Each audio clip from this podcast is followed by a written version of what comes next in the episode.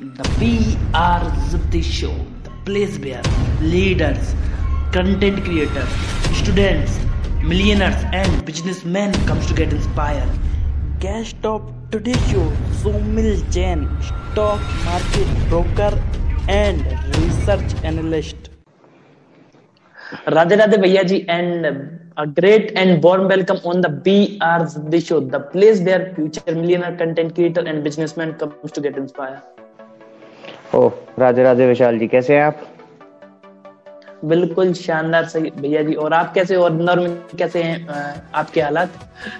बस सब बढ़िया है। अभी तो जो है बाहर आपको पता ही है थोड़ा सा कोविड रिलेटेड केसेस हैं थोड़े बहुत बट थोड़ा सेफ्टी रख रहे हैं प्रिकॉशन तो सब कुछ सही चल रहा है एकदम। ओके तो अपन इसको करते हैं शुरू इंटरव्यू को और शो को। तो सर जी भैया जी मेरा पहला क्वेश्चन ये है कि आप और क्या? आपकी 2021 से रिलेटेड आपकी क्या एडवाइसेस रहेंगी जो स्टॉक मार्केट के लिए फ्यूचर में क्या होने वाला है? कैसी क्या कंडीशन हो सकती है? देखिए, आज के टाइम पे आप अगर देखें स्टॉक मार्केट को तो जो इस पिछले दो महीने में हुआ, खासकर दीपावली के समय पे, एक महीने पहले दीपावली से और दीपावली के एक महीने बाद में जो हमने स्टॉक मार्केट में देखा, वो हमने देखा कि सीधी एक फ्लैट रिकवरी ली है मार्केट में। जो एक बहुत बड़ा इंडिकेशन है आने वाली जनरेशन के लिए भी इन्वेस्टर्स के लिए भी और जो लोग जॉब्स या सर्विसेज़ के लिए ट्राई कर रहे हैं उनके लिए भी कि India is opening up Indian market is opening up मतलब अगर आप आसान भाषा में कहें तो बाज़ार बहुत ही खुलने वाला है। बाज़ार में बहुत अच्छी अपॉर्चुनिटीज़ आने वाली जॉब के लिए भी और इन्वेस्ट करने के लिए भी। और जो पिछले एक महीने में बाज़ार ने दर्शाया है कि बाज़ार बहुत ही अच्छे तरीके से बुलिश मोड में जा रहा है। और इस बार बजट से भी एक्सपेक्टेशन काफ़ी अच्छी है तो हम ये एक्सपेक्ट कर सकते हैं कि अगर कोई बंदा निवेश करना चाहता है तो ये बहुत सही समय है उसे किक स्टार्ट करना चाहिए। Yes, तो भैया मेरा एक और एक और सवाल है कि हाँ मतलब जो लास्ट मंडे को हुआ उसके बारे में आपके क्या ओपिनियन है और क्या सोचते हैं आप उसके बारे में? देखिए विशाल जी जो लास्ट मंडे हुआ वो था एक 600 पॉइंट की गिरावट बाज़ार में जो एक सिंगल दिन में आई थी। तो ये दर्शाता है कि जो इन्वेस्ट आप पैसा करने वाले हैं बाज़ार में राइट तो सही तरीके से और सही स्टॉक्स में इन्वेस्ट करना कितना ज़रूरी है? क्योंकि जब बाज़ार गिरावट तो लेगा, ऐसा नहीं है कि बाज़ार सिर्फ़ बढ़ते ही जाएगा। तो जो छोटी गिरावटें आएँगी, उनमें हमारा काम बस यही है कि हम मौके देखें, जो अच्छे शेयर्स हैं, जिनके दाम कम दाम पे मिल रहे हैं, हम उनमें इन्वेस्ट करें। तो वो क्या है, जैसे ही बाज़ार बढ़ेगा वापस से तो सबसे पहले वो बढ़ेंगे। जो जिनके फंडामेंटल्स अच्छे होंगे जिन कंपनियों के जिन कंपनियों का प्रॉफिट मार्जिन अच्छा है डेप्थ कम है आगे की ग्रोथ प्रोस्पेक्ट्स और सेल्स बहुत अच्छी है आप उनमें आप इन्वेस्ट करेंगे। और ये जो गिरावटें हैं जो पिछले मंडे हुआ ये तो इनफैक्ट हमारे आने वाले टाइम के लिए जनरेशन के लिए मौके हैं एंट्री लेने के कि आपको कम दाम में चीज़ें मिल जाए। जी। हाँ बिल्कुल भैया तो भैया अभी आपने बोला कि एक अच्छे स्टॉक पर करना है तो एक अच्छे स्टॉक पर करने के लिए आपकी क्या एडवाइस रहेंगी? देखिए ये दो यहाँ पे हमारे दो पहलू हैं ठीक है? कि हम चाहते हाँ। क्या हैं बाज़ार में? दो टाइप की चीज़ें आज के बाज़ार में ज़्यादा प्रचलित हैं। एक होता है लॉन्ग टर्म इन्वेस्टिंग कि आपने कोई कंपनी के स्टॉक में डाला आपने पैसा जो डाला है वो पाँच साल दस साल के टाइम फ्रेम से कम में आप उसको निकालेंगे नहीं। वो लॉन्ग टर्म टाइम फ्रेम होता है। दूसरा है शॉर्ट टर्म शॉर्ट टर्म में क्या होता है जो भी आप एक साल के अंदर के लिए आप ट्रेड ले रहे हैं उसी के हिसाब से आपको स्टॉक पिक करना है। तो स्टॉक पिक करते टाइम पे आपको दोनों चीज़ों का ध्यान देना है कि कंपनी आपके लॉन्ग टर्म ग्रोथ के लिए है या शॉर्ट टर्म प्रोस्पेक्ट के लिए है।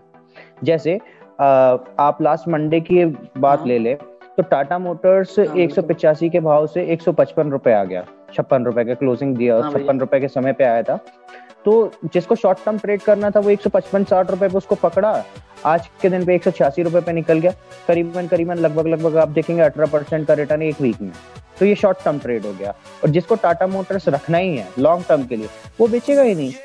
कोई दिक्कत नहीं आप दस साल के लिए हाँ। रखिए कोई दिक्कत नहीं होगा आपको। ये बात तो सही बोल रही आपने कि मतलब जो भी आप सोच रहे हो आपका पहले विजन क्लियर कर लो कि आप किस चीज़ से रिलेटेड खरीदने वाले हो उसको। शॉर्ट टर्म के लिए या लॉन्ग टर्म के लिए। हम्म, हम्म, हम्म। हाँ तो भैया मेरा एक और अगला क्वेश्चन है मतलब जो भी नए इन्वेस्टर आते हैं नए इन्वेस्टर आते हैं वो मतलब सोसाइटी से रिलेटेड बहुत से बहुत से मतलब ऐसे हैं कि ये स्टॉक मार्केट है ये सट्टा बाज़ार है। मतलब इसके लिए मतलब बहुत से लोग कंफ्यूज रहते हैं और एक वो स्टॉक मार्केट में आ, आते ही नहीं वो डिसीज़न ही लेते। तो इसके बारे में आप क्या बोलना चाहोगे? नए नए इन्वेस्टर्स के लिए आपकी एडवाइस देखिए बहुत सिंपल सी चीज़ है। क्या है कि जो भी काम या बिज़नेस आप करते हैं अगर आप उसको नहीं समझते तो वो सट्टा ही। है फिर चाहे वो बिज़नेस कोई भी हो। सीधी अगर भाषा में बोले तो अगर जैसे कोई एक आम दुकानदार है ठीक है? अब उसकी हाँ दुकानदारी कितनी चलेगी ये इस बात पर निर्भर करता है कि कितने लोग उसकी दुकान पे आ रहे हैं। सही बात है। अब इंसान अपने दुकान में सामान रखेगा क्वालिटी मेंटेन करेगा कस्टमर सर्विस देगा जो भी करेगा वो स्किल स्किल सेट है ना उन पे वो भरोसा करके अपना आगे का काम करता है दुकान का। ठीक है?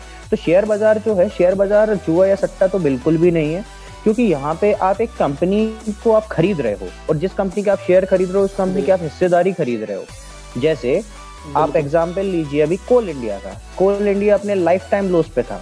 कोल इंडिया हमारे देश के लिए हाँ। बहुत बड़ा काम करती है माइनिंग की कंपनी है कोयला खोद के निकालती है। जो आपके स्टील प्रोडक्शन और सीमेंट प्रोडक्शन के लिए जाता है। ठीक है?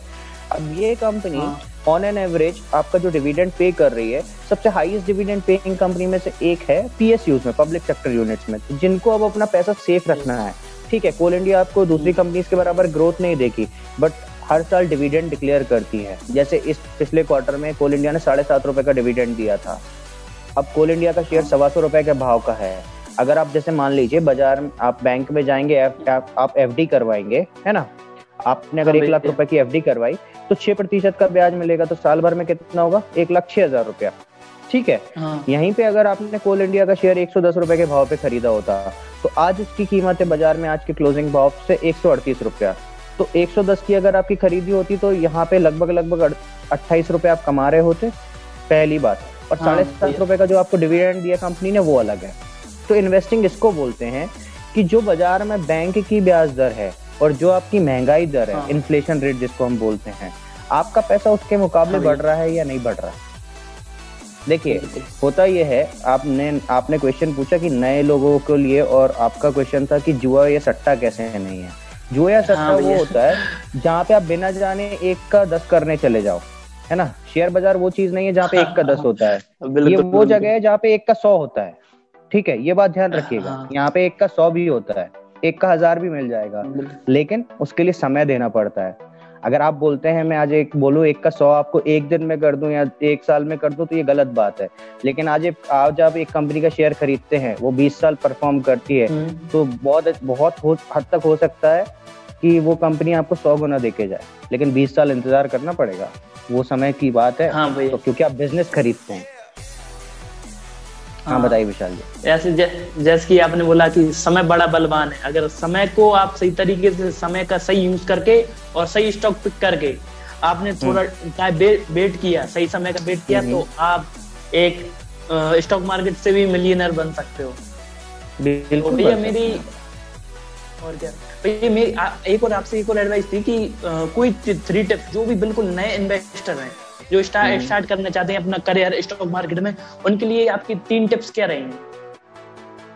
पहली टिप है कि जो भी आप करने जा रहे हो पहले उसको समझ लो कि क्या है उसके नियम क्या है वो चलता कैसे है। बेसिकली अगर आप तैरना सीखने जा रहे हो है ना तो कहते हैं कि अगर आप तैरने सीखने जा रहे हो तो नदी में कुएँ कूदे बगैर तो आपको पता नहीं चलेगा तो नदी में तो कूदना ही पड़ेगा बॉस है ना? लेकिन क्या होता है ना कि जब शुरुआत करता है तो इंसान तो शुरुआत से गहराई में नहीं जाता। किनारे किनारे हाँ, पे तैरता है है ना? तो आराम से शुरुआत करिए आराम से शुरुआत करिए ठीक है? समझिए कि क्या करने वाले हो। ये हो गई पहली चीज़। दूसरी चीज़ शेयर हाँ। बाज़ार में कहलाती है इन्वेस्टिंग मैं आज की जनरेशन को तो यही बोलना चाहूँगा जो दूसरे अदर जॉब्स करते हैं फाइनेंशियल मार्केट आपके हाँ। पैसा कमाने की जगह नहीं है फाइनेंशियल मार्केट आपके पैसे को बढ़ाने की जगह है। ठीक है लोग यहाँ पैसा कमाने आते हैं नो डाउट तो फिर आपको उस लेवल का प्रोफेशनल होना पड़ेगा अगर आप उस लेवल के प्रोफेशनल नहीं है तो आप इन्वेस्ट कीजिए पैसा और आप उसको बढ़ने दीजिए हाँ. और इन्वेस्टिंग का मतलब ये होता है कि जिस कंपनी पे आप पैसा लगा रहे हैं आप उसके मैनेजमेंट को जानते हैं उस कंपनी के प्रोडक्ट हाँ. को जानते हैं कंपनी क्या माल बेचती है हाँ. उस प्रोडक्ट की वायबिलिटी को जानते हैं कि वो प्रोडक्ट आगे कितना सक्सेसफुल रहेगा उसका बाज़ार कितना हाँ. बड़ा है फिर उसके बाद आप कंपनी की इंफॉर्मेशन निकालिए। कंपनी में कितना फ़ायदा होता है? कंपनी कितने की सेल्स करती है? कंपनी के ऊपर में कोई लोन तो नहीं है? लोन है तो ब्याज कितना है उसके पास में? और उसके पास में जो शुद्ध मुनाफा है टैक्स देने के बाद में वो कितना बचता है? हम्म। वो कंपनी डिविडेंड कितना हाँ। देती है? कंपनी का मैनेजमेंट कैसा है? मैनेजमेंट सही है या गलत है? बहुत सारे एग्जाम्पल्स हमने पास में देखे हैं जैसे पीसी ज्वेलर्स हो गया ठीक है? यस बैंक हो गया सबसे बेस्ट एग्ज़ाम्पल तो आपने सुना भी होगा राइट हम्म। जहाँ पे मैनेजमेंट हाँ, अच्छे नहीं थे मैनेज अच्छे से नहीं किया गया company Nifty fifty top fifty companies में आती थी और आज आप देख लीजिए कहाँ पहुँच गई तो ये बहुत इंपॉर्टेंट चीज़ है कि इन पहलुओं पे आप ज़रूर नज़र रखें। नहीं तो अगर आप इनसे अगर आप हाँ। नज़र हटा रहे हैं तो आप काम नहीं कर पाएँगे। ये हो गई दूसरी चीज़। तीसरी चीज़ जो है बाज़ार में सबसे मायने रखती है वो है रिस्क मैनेजमेंट बाज़ार में आदमी पैसा लेके हाँ। कूद तो आता है लेकिन उसको रिस्क मैनेज करना नहीं आता। जब तक आप रिस्क मैनेजमेंट नहीं समझते तब तक बाज़ार में हाथ मत डालिएगा। रिस्क मैनेजमेंट बहुत इंपॉर्टेंट चीज़ है। फॉर एग्ज़ाम्पल जैसे अगर मैं आपसे बात कर लू विशाल जी मैं आपसे पूछना चाहूँगा हाँ. कि आपके पास में कोई लोन है? नो नहीं है। कोई लोन नहीं है। मान लेते हैं कि अगर हाँ. आपके पास में कोई होम लोन है या कार लोन है या क्रेडिट कार्ड आप यूज़ करते हो। राइट मान लेते हैं फॉर एग्ज़ाम्पल तो मैं आपको ये सजेस्ट करूँगा। हाँ तो मैं आपको ये सजेस्ट करूँगा कि होम लोन छोड़ के होम लोन छोड़ के जितने भी आपके ऊपर में लोन्स हैं सबसे पहले आप वो क्लियर हम्म। कीजिए। जितनी आपके ऊपर में उधारी होगी आप कमा नहीं पाएँगे। आपको ब्याज देना होगा हाँ। राइट तो यहाँ पे बनिया बुद्धि अपनाइए ब्याज देने का काम नहीं करना लेने का काम करना है। सीधी बात है। जो आपके ऊपर में लोन वगैरह चल रहे हैं पहले आप उनको क्लियर कीजिए सबसे पहले। उसके बाद बाज़ार में धीरे धीरे समझना शुरू कीजिए उतने समय में और इन्वेस्ट करना शुरू कीजिए आप। बिल्कुल बिल्कुल भैया आपने बहुत आसान तरीके से ये तीनों मतलब जो भी बिगिनर्स हैं उनके लिए आसान तरीके से समझा दी कि कैसे वो अपना करियर स्टार्ट कर सकते हैं। तो भैया आप ही आपने बोला कि रिस्क मतलब एक रिलेटेबल रिस्क लेना चाहिए। तो एक आप एक आपने डायलॉग भी सुना होगा स्कीम 1992 अभी मूवी आई है। रिस्क है तो रिस्क है। तो उसके बारे में हाँ, हाँ सीरीज़ हाँ, तो उसके बारे हाँ, में आप क्या बोलना चाहेंगे? जी वो सच्ची घटना पे आधारित है पहली बात। दूसरी बात यह है हाँ। कि ऐसा नहीं है कि हर्षद मेहता ने कुछ अच्छा काम नहीं किया था। हर्षद मेहता ने बहुत अच्छे अच्छे काम किए थे मार्केट में। जो बियर गैंग था अगर आपने वो सीरीज़ देखी होगी जो बियर कार्टन हाँ, दिखाया गया उस सीरीज़ के अंदर में तो वो लोग इतने प्रीडोमिनेंट थे उस समय पे कि वो अच्छी कंपनियाँ थी जिनके अच्छे फंडामेंटल्स थे उनके स्टॉक को भी गिरा देते थे। ठीक है? तो हर्षद मेहता ने ये काम बहुत अच्छा किया था कि बियर कार्टल से हमारे देश के मार्केट को बाहर निकाल निकाला। नहीं तो हम कभी इतना पनप ही नहीं पाते। मतलब मान के चलिए हाँ। कि कोई शेयर सौ रुपए के भाव की उसकी कीमत होनी चाहिए ठीक है? बियर कार्टल क्या करता था? उसको शेयर को सौ रुपए से गिरा के बीस रुपए ले आता था। आप पचास रुपए साठ रुपए पे खरीदने की कोशिश करते थे कि यार सौ रुपए की कंपनी है साठ रुपए पे खरीद लेता हूँ एक शेयर के भाव पे हाँ। ठीक है? अब वो साठ रुपए की चीज़ बीस रुपए में आ जाए आपको कैसा लगेगा? समझ रहे हैं हाँ तो वो मतलब हाँ। तो बियर कार्टेल का काम ये था कि वो बाज़ार को गिरा के रखे थे। और जब भी बाज़ार गिरता है तो इन्वेस्टर कभी खुश नहीं होता। खासकर छोटे इन्वेस्टर जो हमारे जैसे रिटेल इन्वेस्टर ये तो बिल्कुल भी खुश नहीं होते। तो उसके लिए बाज़ार का बढ़ना बहुत ज़रूरी है। और हर्षद मेहता ने गलती ये की थी स्कैम सीरीज़ में कि उसने सौ रुपए के माल को दो हज़ार रुपए की कीमत पे पहुँचा दिया। और दो हज़ार पे भी नहीं रोका उसके बाद उसको दस हज़ार रुपए पे ले गया। तो बाज़ार हाँ, का दोनों तरफ़ जाना चाहे बहुत ज़्यादा ऊपर और बहुत ज़्यादा नीचे हाँ, दोनों हानिकारक है। हाँ। बिल्कुल भैया आपने ये भी बहुत अच्छे तरीके से समझा दी। तो भैया मेरे एक और एडवाइस है कि शॉर्ट टर्म के लिए और लॉन्ग टर्म के लिए आपकी कोई रिकमेंडेशन स्टॉक्स के लिए? टर्म शॉर्ट टर्म के रिकमेंडेशन के लिए चलिए मैं आपको एक तरीका बताता हूँ। ये शायद आगे आने वाले यूथ के लिए काम में आएगा ठीक है? शॉर्ट टर्म और लॉन्ग टर्म के रिकमेंडेशन के हिसाब से मेरी इनफैक्ट दोनों ही एक ही रिकमेंडेशन में से एक है। मतलब जिनको मैं शॉर्ट टर्म के लिए भी रिकमेंड करूँगा और लॉन्ग टर्म के लिए भी रिकमेंड करूँगा अभी के समय पे। तो मेरी रिकमेंडेशन है तेजस नेटवर्क्स तेजस नेटवर्क्स एक हम्म। ऐसा स्टॉक है जिसके फंडामेंटल्स बहुत स्ट्रांग है। पहले इस कंपनी के क्लाइंट इंडियन गवर्नमेंट हुआ करती थी खासकर बीएसएनएल ठीक है? ये कंपनी स्पेशलाइज हाँ। करती है अपने आप को फाइव इक्विपमेंट्स बनाने में ठीक है? फाइव जी इक्विपमेंट्स जो बेसिकली अगर आप देखेंगे फाइव जी के तीन ही प्लेयर हो सकते हैं मैक्सिमम जो हो सकते हैं इस टाइम पे इंडिया में वो है रिलायंस जियो भारती एयरटेल और आइडिया हम्म। ठीक है? आइडिया का भी कोई हाँ। भरोसा नहीं है वो बिड करेगा या नहीं करेगा फाइव जी के लिए। लेकिन एयरटेल और रिलायंस करेंगे तो दो कंपनीज़ अगर रहेंगी तो ये कंपनी वो कंपनी हम्म। है जिसको फाइव जी का कंपोनेंट बनाने के लिए ऑर्डर मिलेंगे। फाइव जी का जो सामान बनेगा इंस्टॉलेशन तो इसका फ्यूचर हम्म। बहुत ब्राइट है। आने वाले समय में फंडामेंटल्स बहुत अच्छे हैं। और शॉर्ट टर्म के हिसाब से भी अगर आप देखेंगे बजट तक के समय के लिए तो आपके ध्यान में रखना चाहिए कि ये कंपनी तो जाएगी ऊपर ठीक है? दूसरा एक मेरी रिकमेंडेशन हम्म। है आईडीएफसी फ़र्स्ट बैंक बैंकिंग सेक्टर से है ये रिकमेंडेशन आईडीएफसी फ़र्स्ट बैंक का बिज़नेस मॉडल बहुत अच्छा है. पहले इनके ऊपर कुछ लोन्स थे खासकर आइडिया के ही लोन्स थे हम्म। ठीक है? लेकिन बाद में इन्होंने अपने बुक्स को क्लियर किए. मैनेजमेंट बहुत हेल्दी है. मिस्टर वैद्यनाथन जी जो उनके सीईओ हैं है ना? उन्होंने बहुत अच्छा हाँ काम किया और कंपनी में जो इन्होंने अपना पाँच साल का टारगेट रखा था इतना अच्छा काम किया कि उसको ऑलमोस्ट तीन साल के अंदर में अचीव कर चुके पाँच साल के टारगेट को खासकर इनके कासा रेशियो हाँ के लिए ठीक है? तो वो वो एक बहुत अच्छी प्लस पॉइंट है। शेयर आज के क्लोजिंग के भाव से मेरे हिसाब से छत्तीस रुपए नब्बे पैसे या सैंतीस रुपए के आसपास की क्लोजिंग है शेयर की। तो ये आराम से आपको पचपन रुपए का भाव दे सकता है शॉर्ट टर्म में। और लॉन्ग टर्म में ये मेरी रिकमेंडेशन है डेढ़ सौ रुपए के भाव पे जाएगा। तेजस नेटवर्क्स अभी आज के डेट में मेरे हिसाब से एक सौ सत्ताईस रुपए अट्ठाईस रुपए की क्लोजिंग है। ये आराम से आपको शॉर्ट टर्म में 210 220 का भाव देके जाएगा और लॉन्ग टर्म में तो छोड़ दीजिए आप। 2000 तक के टारगेट के लिए आप आराम से रख सकते हैं 10 साल के लिए। हाँ बिल्कुल भैया आपने ये भी बहुत अच्छे तरीके से बता दिया। तो भैया हम्म। एक और चीज़ है कि मतलब स्टॉक मार्केट में भी और लाइफ से रिलेटेड भी है ये क्वेश्चन कि सक्सेस क्या है? फेलियर के बाद का चैप्टर या फिर सक्सेस अलग है और फेलियर अलग है? तो अपोजिट अपोजिट चीज़ है देखिए हाँ। क्या होता है फेलियर जो है ना वो सक्सेस के पहले के चैप्टर्स होते हैं। फेलियर्स हाँ, जो आपके लाइफ में आते हैं वो सक्सेस के पहले के चैप्टर्स हाँ हैं। आप सक्सेस सक्सेसफुल आप तभी कहलाओगे जब आपने फेलियर्स देखे होंगे। अगर आपने फेलियर्स नहीं देखे हैं तो आप सक्सेसफुल हो ही नहीं सकते। वो इंसान कभी सक्सेसफुल नहीं होता क्योंकि उसको यही बोला जाता है कि यार आपने जो किया किस्मत अच्छी थी हो गया लेकिन कोई इंसान दोबारा एक बार उठे चले गिर जाए फिर उठ के वापस आए ना उसको हम सक्सेसफुल मानते हैं इसका बहुत अच्छा एग्ज़ाम्पल है अगर आप देखेंगे ऑस्ट्रेलिया में जब पुलिस डिपार्टमेंट्स की उनकी भर्ती होती है ठीक है तो वो लोग क्या हम्म। करते हैं वो आपका रिज्यूमे देखते हैं तो रिज्यूमे में वो ये नहीं देखते कि आपके कितने अचीवमेंट्स हैं वो आपके ये देखते हैं फेलियर्स हम्म। कितने हैं आपके क्योंकि एक इंसान जो फेल होता है ठीक है उसको इम्पोर्टेंस पता होता है कि फेल होने में क्या उसको देना पड़ गया उसने क्या वैल्यू चुकाई पहली बात।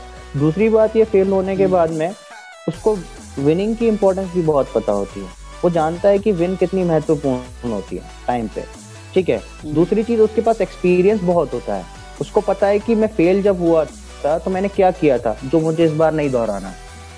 तो हाँ, जो। आपका स्कैम की जो सीरीज़ का आपने डायलॉग सुना फेलियर क्या है? सक्सेस हाँ, क्या है? फेलियर के बाद का चैप्टर है ना? तो ये सही हाँ, बात है कि सक्सेस बेसिकली फेलियर के बाद का ही चैप्टर है। बिल्कुल बिल्कुल भैया। ये भी आपने बहुत अच्छे से एग्जांपल देके क्लियर कर दिया। तो भैया मेरा एक लास्ट क्वेश्चन है बट नॉट द लीस्ट कि हम्म, हम्म। आपने मतलब जो मतलब हमको ये स्कैम 1992 है इस मूवी से हम्म। क्या क्या हाँ। सीखना चाहिए? आ, कोई पाँच बातें आप बता सके। देखिए एक चीज़ बहुत सिंपल है ठीक है आप हाँ। अगर रामायण तो आपने पढ़ी ही होगी ठीक है हाँ। आपने रामायण देखी भी होगी ठीक उसका हाँ। एक बहुत अच्छा चित्रण था रामायण का जब हनुमान जी जाते हैं लंका में सीता माता की खोज करने के लिए तो हनुमान जी जब रावण के सामने खड़े होते हैं ठीक है तो हनुमान जी उससे ज्ञान की बातें करते हैं तो रावण बीच में डायलॉग मारता है कि तू बंदर होके हमको ज्ञान देगा तो हनुमान जी बोलते हैं हम्म। ज्ञान जहाँ से मिले वहाँ से ले लेना चाहिए है ना तो हाँ। अब हमारा भी सिद्धांत यही होना चाहिए जो अच्छी बातें हैं हम्म। वो उठाते चलो अब वो इंसान दे रहा है सीरीज़ दे रही है किताब दे रही है कंप्यूटर दे रहा है जो भी दे रहा है जहाँ से मिले अच्छी बात है हाँ। यूज़ करो अपने लाइफ में उसको डालो उसको अपने जीवन में उतारो अच्छी बात है तो और जो बुरी चीज़ें छोड़ दो सिंपल सी बात है बिल्कुल भैया विशाल जी हाँ, मेरा ये कहना है कि देखिए आप मैं आपका शो बहुत अच्छा लगा मुझे ठीक है? इसलिए मैं आपके साथ में एग्री भी हुआ। सॉरी कि मैंने आपको थोड़ा सा वेट करवा दिया थोड़ा टाइमिंग ज़्यादा हो गई।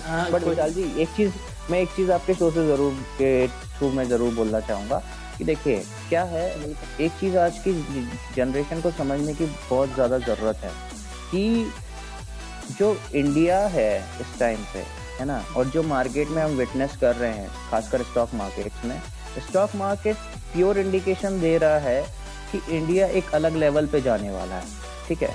तो हाँ आज के यूथ के लिए एक चीज़ ध्यान में रखना बहुत ज़रूरी है। अगर आप कितने भी पावरफुल हो जाओ through your mind and through your body right healthy और आपके माइंड के दम पे आप कितने भी पावरफुल और स्किलफुल हो जाओ जब तक आपके पास में पैसा नहीं होगा फाइनेंसेस अगर आपके स्ट्रांग नहीं होंगे ठीक है? तो आप बहुत ज़्यादा कुछ अचीव नहीं कर पाओगे।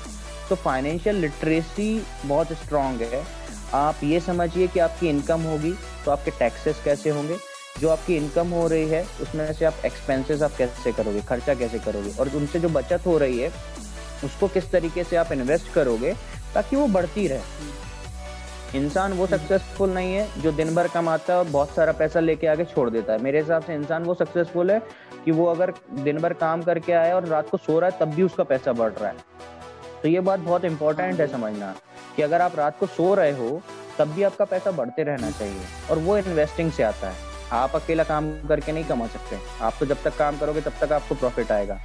लेकिन अगर आपका पैसा आपने ऐसी जगह पे डाल रखा है कि जहाँ पे आपको काम करने का ज़रूरत नहीं है, लेकिन आपने सही जगह डाल रखा है, कोई और काम कर रहे हैं तो आपका वो पैसा भी बढ़ रहा है ना है ना?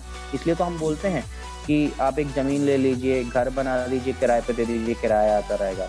तो second source of multiple sources of income होना बहुत ज़रूरी है। मल्टीपल सोर्सेज ऑफ़ इनकम आपके पास में रहेंगे तो आपके ऊपर किसी के ऊपर डिपेंडेंसी नहीं होगी फाइनेंशियली स्टेबल होंगे आप और फिर फाइनेंशियल स्टेबिलिटी आती है तो ऑटोमेटिकली आपका माइंड काम करता है आगे की चीज़ों करने के लिए ठीक है विशाल जी भैया आपने तो बिल्कुल बहुत शानदार चीज़ें बता दी है आपने thank you so much for having on the show और लास्ट में मैं कंक्लूड हम्म। करना चाहूँ कि आपने लास्ट में बोला कि देखो ये फाइनेंशियल एजुकेशन के बारे में हमको कहीं पे भी नहीं सिखाया ना हमारे स्कूल्स में ना हमारे हायर स्कूल्स में ना हमारे कॉलेज right. में ना हमारे घर right. पर ना सोसाइटी में सिर्फ़ एक ही चीज़ right. के पीछे दौड़ दौड़ाया जाता है जॉब के पीछे। पर फाइनेंशियल एजुकेशन पे भी हमको मेहनत करना चाहिए जो आपने बताया। है हम्म, हम्म। तो भैया जी आपको आपसे मिलकर बहुत अच्छा लगा आपसे बहुत सारी बातें सीखी। सेम यार इट वाज माय प्लेजर कि आपने शो पे बुलाया इतना रिस्पेक्ट दिया। विशाल जी फाइनल चीज़ वही है कि देखिए आपका भी मोटिव है आप बहुत सारी चीज़ें कवर करते हैं बट मैं हमेशा ये आपको बोलूँगा कि लोगों को थोड़ा सा अवेयरनेस फाइनेंशियल लिटरेसी के बारे में दें। बिकॉज़ हमारी जो जनरेशन है खासकर आपकी और मेरी नाइन्टीज़ की जो जनरेशन है राइट हाँ। हम आपने सही बात बोली कि हमको कुछ कभी ये फाइनेंशियल लिटरेसी नाम की चीज़ नहीं सिखाई गई ठीक है?